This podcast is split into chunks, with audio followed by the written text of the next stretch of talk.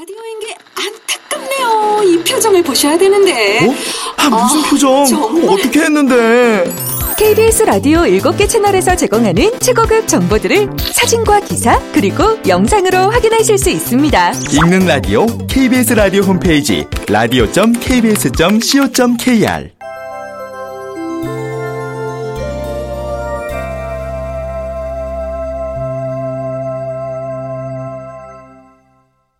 라디오 극장.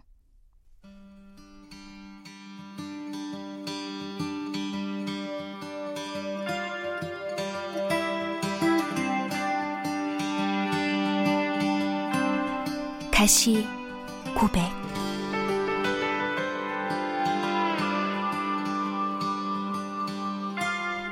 원작 김여령 극본 오금수 연출 김창회 스물여덟 번째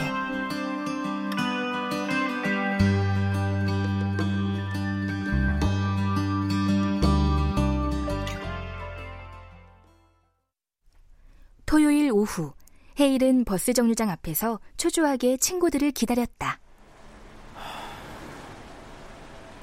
오늘은 반드시 뽑아내자. 이 가시가 박힌 심장으로 평생을 살 수는 없어.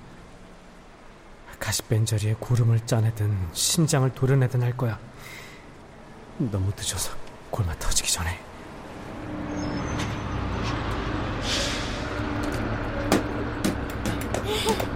어, 왔어? 그래 새끼야 네가 오라고 난리 쳤잖아 박진호 끝까지 비싼 척 하기는 가자 니네 아리스리 집 보고 너무 놀라지 마라 놀랄 게 없어서 닭장 보고 놀라겠냐 니네 어머니 고등어 요리에나 놀라보자. 아, 벌써 배고프다. 헤일과 친구들이 집에 들어서자 엄마는 처음 본 지란과 진호를 오래전부터 보아온 이들처럼 대했다. 아이고, 어서 들어오니라. 안녕하세요. 밥 안 먹고 온 데서 상부 안 왔다. 얼른들 먹고 놀아라. 놀라니? 와, yor라 오랜만에 듣는 말이다. 저번에는 니들이 해먹고 갔다며? 애기들이 고생했다. 애기? 자방고등어 구이와 돼지고기를 넣고 볶은 김치, 들기름으로 잰 김, 소금만 살짝 친 달걀 프라이, 된장찌개와 총각김치. 여느 집 점심처럼 매우 평범한 차림이었지만 양은 엄청났다. 헤이라, 엄마 공장 식구들 만나고 올게. 아버지도 그리로 바로 올 거요. 어, 형은? 걔가 어딜 가면 간다고 하디. 싸우지 말고 놀아라. 네, 네 잘, 잘, 먹겠습니다. 먹겠습니다. 그래. 집에 어른 없으니까 편하게 많이 먹어라. 우와, 세 사람 먹는데 달걀 프라이를 이렇게 많이 안 집은 니네가 처음이다. 와, 이거 한 판을 다 하신 거 아니야? 지난번에 네가 10개를 한 번에 붙였잖아. 그 얘기 듣고 이렇게 많이 했나 봐. 네가 책임지고 다 먹어. 나 참.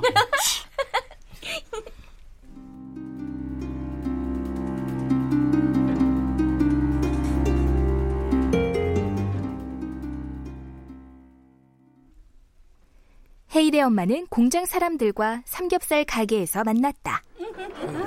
맛있겠다. 지난번에 만난 이후로 전화도 못했네. 별일들 없었지? 아이고 언니 우리도 마찬가지죠 뭐. 난 식당일 때문에 손목이 자꾸 시큰거려요. 병원에 가봤어? 아니다 아니다 아니다 침이 더 낫지 병원도 가고 침도 맞고 그랬어요 음. 그래서 우리 남편이 배보다 배꼽이 더 크다고 다신 식당에 나가지 말라면서 얼마나 난리를 폈는지 몰라요. 아유, 백번 맞는 말이네. 그러게.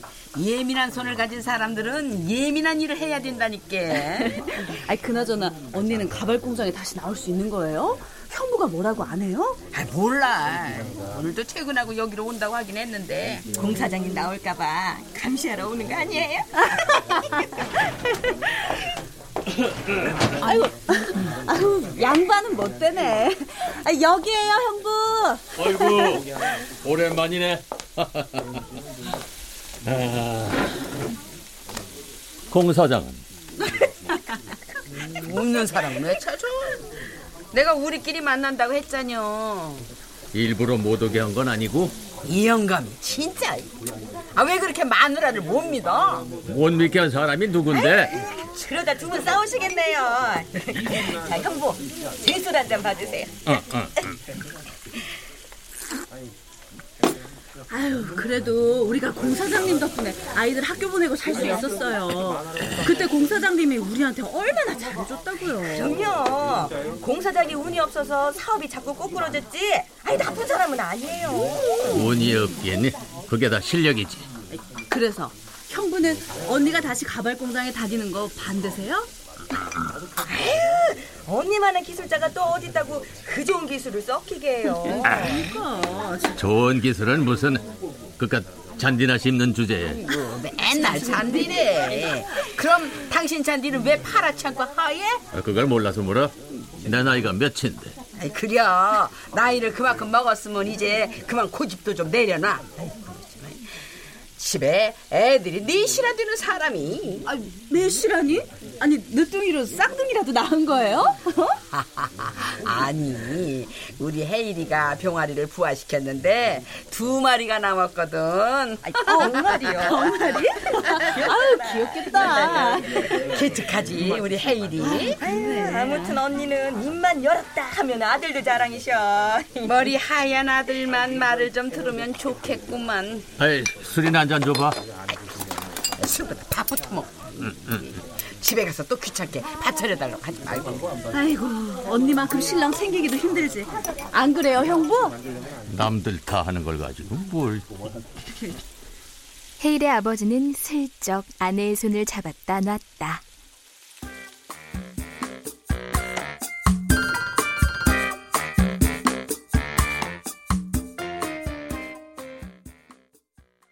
아이들은 베란다에 있는 닭장 앞에 섰다. 오, 이거야? 야, 졸라 근사하다. 아, 정말. 어, 이거 이게 왜 왜? 이거 우리 엄마가 쓰던 화장대인데? 아버지가 아파트에서 가져오셨어. 쓰바. 너 그래서 우리 오라고 한 거냐? 이게 우리 집으로 왔더라고. 니네랑 다닌 다음부터 맨날 목 같은 일만 벌어져. 제발 상식대로 살아, 상식대로. 쓰, 어디 무서워서 니네랑 다니겠냐? 기운이 쏙 빠진 진호는 거실로 들어와 소파에 털썩 앉았다. 물건이야 귀신이야. 아버지가 둘인 18세 소녀는 왜 아버지 물건을 잃어버리고 친아버지한테 화풀인데. 그리고 도둑놈 새끼는 달걀만 죽어라 먹이고. 도둑? 다큰 새끼가 병아리를 왜 키우고 지랄이냐고. 지라는 진호의 중얼거림에 눈이 휘둥그레졌고 헤일은 조용히 자기 방으로 들어가 넷북을 들고 나왔다. 받아. 네 친아버지 넷북이야. 어, 이, 이 이건 어떻게 네가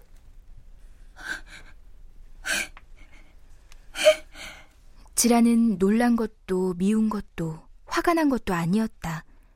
그저 머리가 멍했고 심장이 자꾸 뛰었다. 뭔지 모를 서러움이 목구멍을 타고 올라왔다.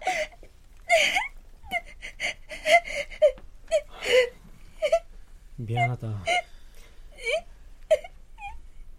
헤일은 이 세상에 존재하는 모든 사과의 말을 다 쏟아붓고 싶었지만 떠오른 말은 고작 미안하다는 말뿐이었다. 난 처음 보는 거야. 버려. 너 어렸을 때 사진 잔뜩 있더라. 웃기지 마. 나 어렸을 땐 우리 집에 디카 없었어. 필름 사진 스캔하신 것 같더라. 아이고 우리 지란이 그렇게 영원할 것 같았던 아빠의 존재가 끔찍해지기까지 몇 년이 걸렸을까? 순간 지란의 마음이 가시에 박힌 듯 아팠다. 넷북은 돌려줄 수 있는데 태블릿 PC는 못 돌려줘. 미안해. 뭐? 팔았거든. 같은 걸로 구해줘도 안 되는 거지? 야, 이 미친놈!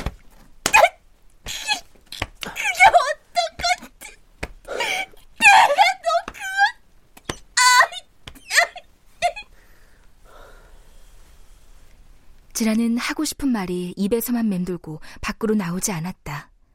말문이 막혀 가슴이 답답한 지라는 발을 쿵쿵 굴렀다. 난 몰라!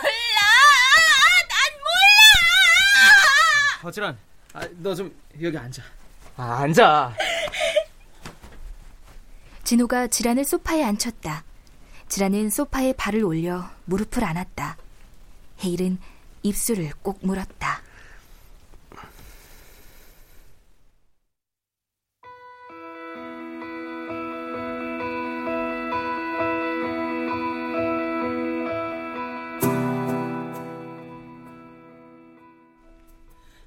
너 그 태블릿 PC가 어떤 건 줄 알아?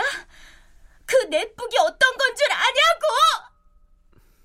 미안하다. 왜 나야? 왜 내 아빠들이야! 헤일은 고개를 숙였다. 더 이상 미안하다는 말조차 할 수 없었다.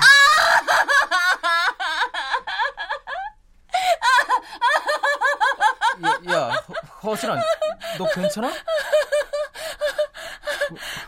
수련아. 알았다. 알았어. 그 초코파이. 그래. 그래, 그래. 그래서 그런 거였어. 정말 눈 깜짝할 사이였다니까. 이상하게 뭐가 있는 것 같이 찜찜했는데 그게 그런 거였어, 너?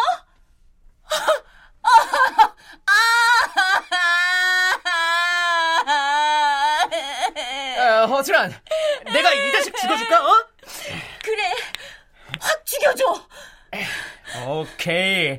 이 도둑놈의 새끼야, 어?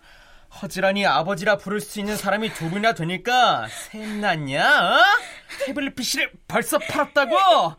어, 아주 신속한 도둑놈이네, 이거. 어? 야이씨. 내 손에 끌려갈래? 네 발로 가서 자수할래? 어?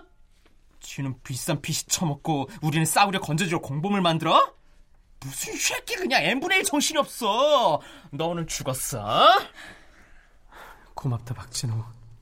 네가 내 대신 또 다른 가시를 뽑아줘서. 건전지? 그때 우리 준 그 건전지도 슬쩍 한 거였어? 아 그렇다니까. 아주 잡식성 도둑놈이야. 허지란, 이 새끼 꽉 잡아. 어?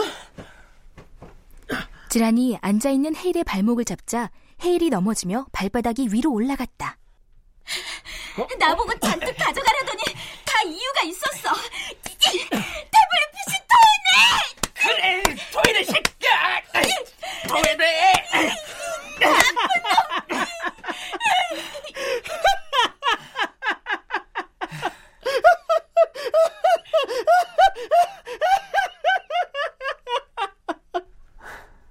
잘 됐다. 친구들한테 걸려서. 용서를 받지 못해도 이런 친구들이 있어 다행이다. 아, 미친 새끼가 이젠 웃으면서 울고 치라기야 쓰봐 진짜. 욕쟁이와 도둑놈이 내 친구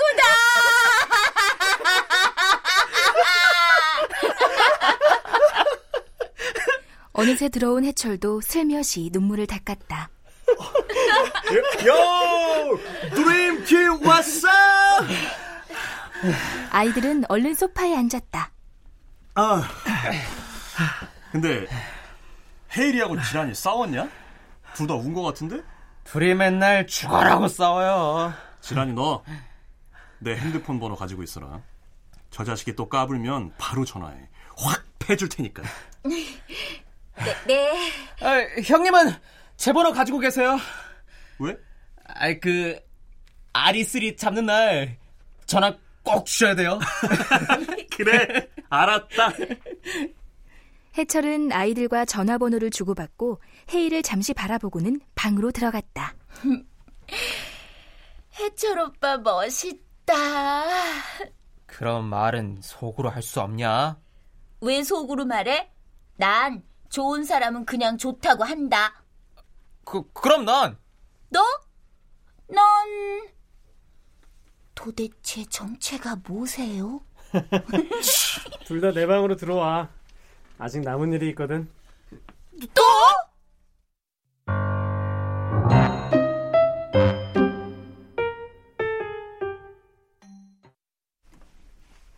허구동과 미영은 영화관을 나와 근처 카페로 들어갔다.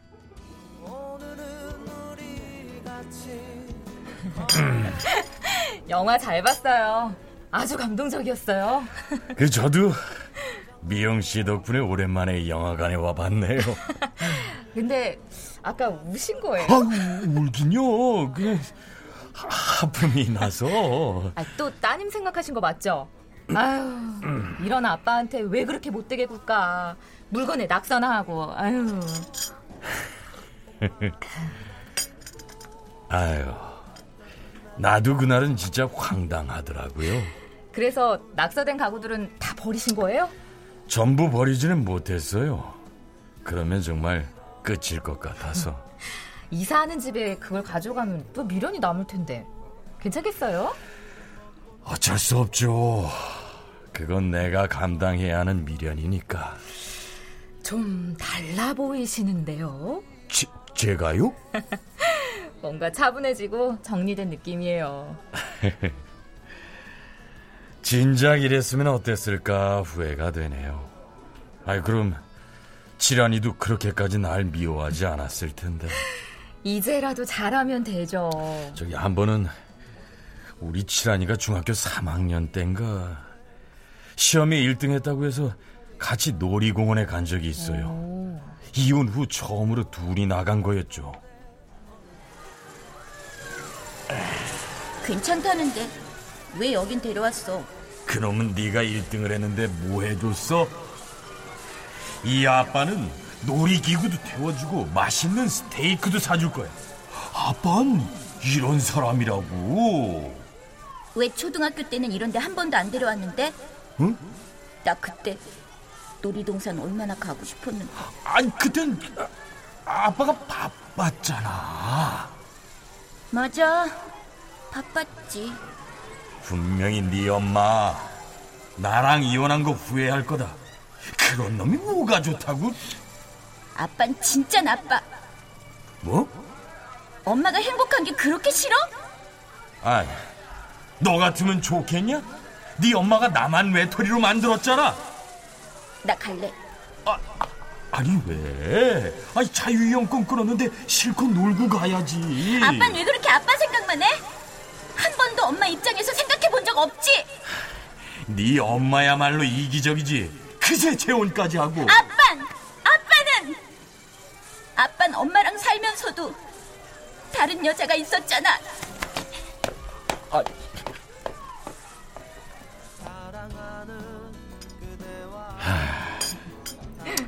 모를 거라고 생각했던 많은 부분을 지란이도 다 알고 있었더라고요. 부모가 그렇듯 아이들도 모른 척 넘어갈 때가 있어요. 그러게요. 그땐 왜 그걸 몰랐을까요? 허구동은 가슴 한쪽이 저리며 아팠다. 마치 가시에 찔린 것처럼.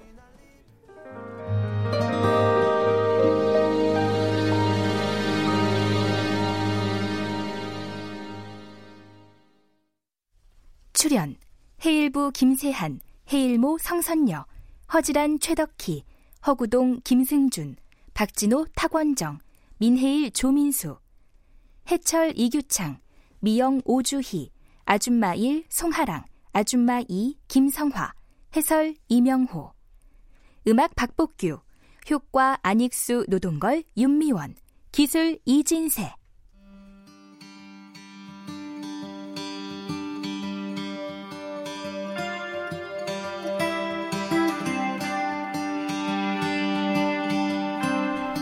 라디오 극장 가시 고백 김여령 원작 오금숙 극본 김창희 연출로 28번째 시간이었습니다.